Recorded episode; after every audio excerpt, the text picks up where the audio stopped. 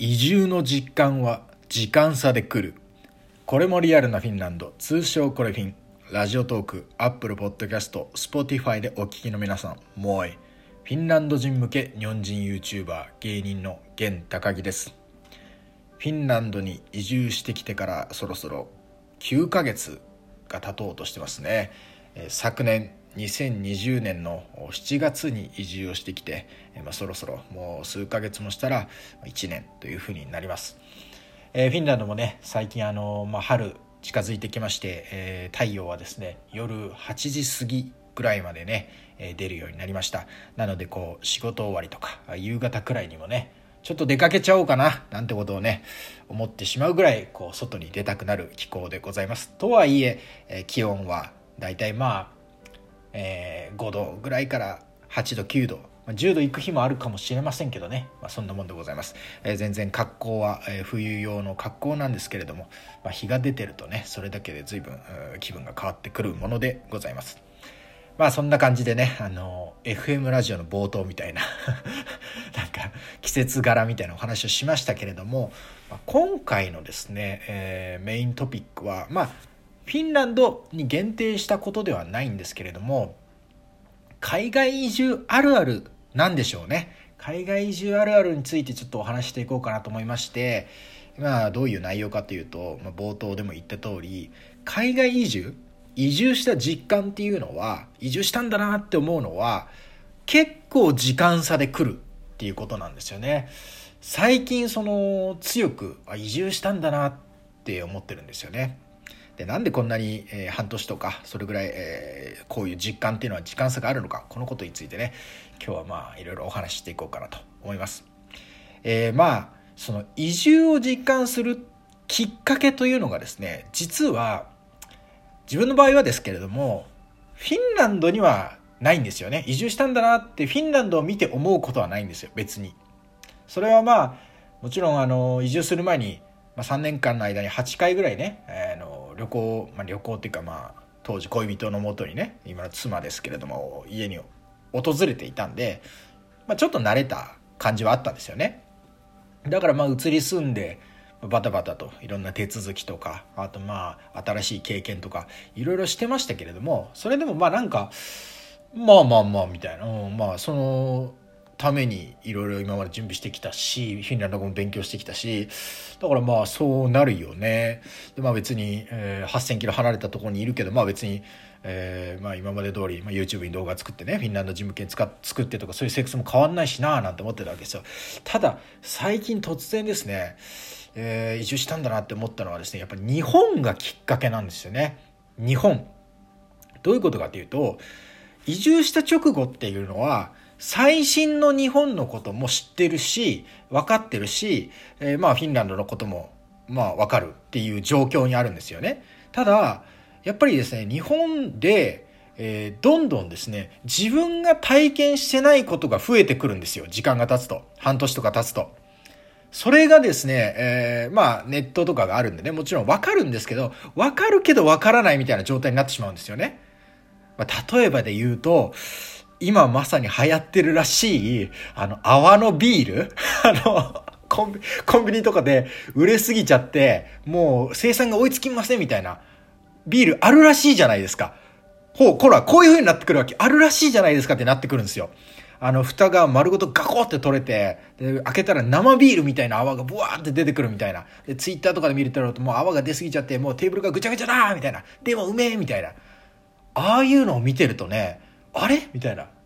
俺の知らない日本どんどんできてるみたいな 感じになるわけですよ。知らないわけじゃないですよ。もちろんその情報が断絶してるわけでもないし、全然普通にまあなんていうんですかね、まあ、ツイッターとかも見てるし、あとはまあニュースとか、LINE ニュースとかもね、あの、登録しっぱなしのも届くから、もうわかるわけですよ。で、まあぶっちゃけネットを使えばいろんなもの、情報アクセスできるじゃないですか。番組だろうが何だろうが。だから、まああの、VPN とか使ったりとかしてね、いろいろ見てますけど、それでもやっぱり、こう、それは情報でしかないんですよね。情報でしかないんだ。泡のビールが流行ってるらしいぞっていう情報でしかなくて、その泡のビールを触ったことも開けたことも飲んだこともないわけですよ。そうなってくると、なんか知ってるけど、え？みたいになるわけですね。この時に移住したんだなと思うわけですよ。簡単にいけないじゃないですか。パッと、ああ、そんな流行ってんだと思って、日本に住んでった時だったらね、そんな流行ってんだってテレビかなんかで見て、あ、ちょ、ちょ、コンビニ買いに行こうかなって、あ、このうめえとか言って、できたのが、もう今や片道十何時間みたいな、もう20時間ぐらいかけないとアクセスできないし、まあまあちょっとコロナっていう状況は置いといてね、もうちょっと特殊な世界になってますけど、それは置いといて、最短距離遠いなみたいな経験にアクセスするまでのって思った時に、移住したんだなと思ったんですよね。で、それがね、やっぱり、あの、徐々に増えていくわけですよね。で、最近やっぱ特に、えー、9ヶ月ぐらい経つとですね、そういう、すごい流行ってるものとかもやっぱ出てきてしまうんですよ。そういう、ちょっとした変化だったら別に知らない、元から日本にいても知らないような変化だったら、なんとも思わないんですけども、世間が湧き立つような変化とか、最新、待望の新作とかが出ちゃうと、しかもアクセスできないやつ。それでね、一番今アクセスしたいというか見たいのはね、エヴァンゲリオンですよね。エヴァンゲリオン、新エヴァンゲリオン、見たいよね。見たいけど、見れないんですよ。フィンランドにいるから。そうした時に、あ、移住したんだなと思うわけですね。で、実はですね、やっぱ日本のアニメのすごいところって、海外でも映画館でやってくれるわけですよ。上映してくれるわけ。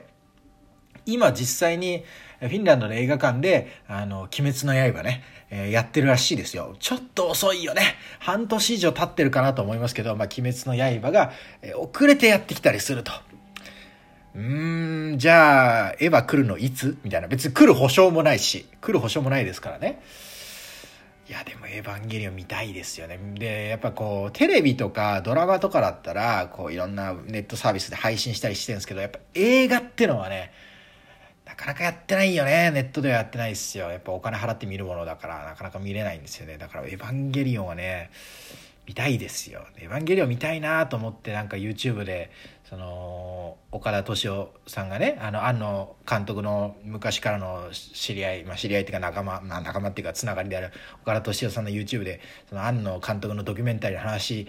を裏でするみたいなのを見ると、ちょっとそこでもエヴァのネタバレとか、ネタバレっていうかなんかシーンの話とかするわけですよ。ネタバレ不可避、不可避ですよね。半年も 映画来るまで半年もかかったら、ネタバレ不可避ですよね。もう日常のギャグみたいになっちゃいますもんね。えー、人気の作品はね。まあ、鬼滅でいうところ、なんとかの型みたいな、なんとかの呼吸みたいなね、なんかストーリーがどうだとかも分かっちゃいますから、エヴァもまあ分かっちゃうんじゃないかなと思いますけど、まあ、なるべくね、あのー、そういうのに触れないように、フィンランドにエヴァが来てくれることを望みますけど、そういうのもありますし、あとはまあ、あのー社会情勢的なことでもありますよね。あの、やっぱりニュースとかは全然入ってくるんで、それこそあの、まあ、コロナの話になっちゃうんでセンシティブになりますけど、なんかまん延防止法かな？なんかまん延防止なんちゃらみたいなのが、もう日本で今、いろんなとこで、うん、実施されてるっていうのがあるじゃないですか。それも知ってますよ。それももちろん知ってるんですけど、そんなにディープにやっぱ知らないんですよね。パッと夕方夜テレビつけて、あ、ニュース、ワールドビジネスサテライト見ようとかできないですから、まあ、やろうと思えばできるんだけど、ちょっと、ちょっとハードルが高いですから、だから、やっぱりその、まん延防止法もちょっとよく分かってないし、で、あとその、まん延防止法が施行みたいな、実施みたいなのが、こう、LINE ニュースの速報とかで来るときに、やっぱその、まん延防止のまんだけね、ひらがなになってて、それで、まん延防止法はもしかしてマンボウみたいな略され方してますみたいな。もしかして、もしかしてマンボウって呼んでますみたいな。わかんないんですけど、みたいな。そういうですね、やっぱ取りこぼしが増えてくるんですよね。全然知らないわけじゃないですよ。全然知らないわけじゃないんですよ。その浦島太郎状態ではないんですけど、取りこぼしとか、あとは泡のビールであったり、エヴァンゲリオンだったりとか、その触れたくても触れられないみたいなのが、増えてくるんですよね。こうした今ですね、やっぱり移住したなぁと思ってますね。何なんだこの後ろ髪を引かれるような思いの強い意見はって感じはしますけど。まあもちろんありますよ。あの、フィンランドで暮らしててね、こういう季節の移り変わりとかも体験してても、あ移住したなと思うことありますけど、うんまあ、今のところやっぱ影響が多いのはその日本でのこう新しいことに触れられないという喪失感。別にこのホームシックとかではないんですけど、ホームシックとかはないんですけどなんかちょっとそこに今驚いてるっていうああこういうことになるんだなみたいな。あこんだけネットが発達してもやっぱり、えー、食べ物とかそういうライブを見るとかねそういうのはもうできないわけですよ。あのバンドの下北にプラッと行ってライブ見に行こうかできないわけですよね。もう、大枚はたいていかないと、その、日本のインディーロックシーンには触れられないわけですよ。まあ、その、 Spotify とかで聞けますよ。でもそういうことじゃないじゃないみたいな。まあ、今ちょっとライブもね、コロナの影響でちょっとあんまやってないと思いますけど、ちょっと、あの、複雑な話になっちゃいますけどね。まあ、それは置いといて、でも、まあ、そういうような、えー、日本でどんどん新しいのが出てくる時に移住の実感が湧くんだなというのはですね、えー、思いました。やっぱ30年間日本で暮らしましたからね、えー、その変化っていうのはちょっと大きな感覚がいたします自分の中で。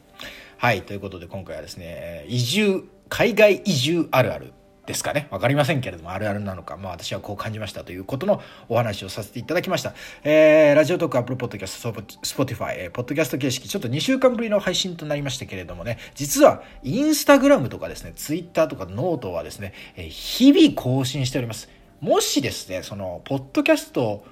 からこのこれもリアルなフィンランド知っていただいた方はですね、えー、特に Instagram とかノーとかいいかもしれませんね。ツイッターはまあ、あとそういうことの、まあ、リツイートとかであったりとか、こう、リンクのシェアであったりとか、あとツイッターのね、他のフィンランド関係のアカウントさんがやってる面白い情報とかをリツイートしたりとかしてますけれども、まあ、とにかくインスタグラム、ノート、ツイッターっていうのはかなりデイリーベースで配信しておりますので、ぜひそちらもですね、よかったらご覧ください。YouTube にはですね、最近ですね、フィンランド語学習してる方に向けた150の最初に覚えるべき大事な動詞というで、えー、動画を出しましたので、フィンランド語を勉強している方はですね、そちらもチェックしてください。YouTube はね、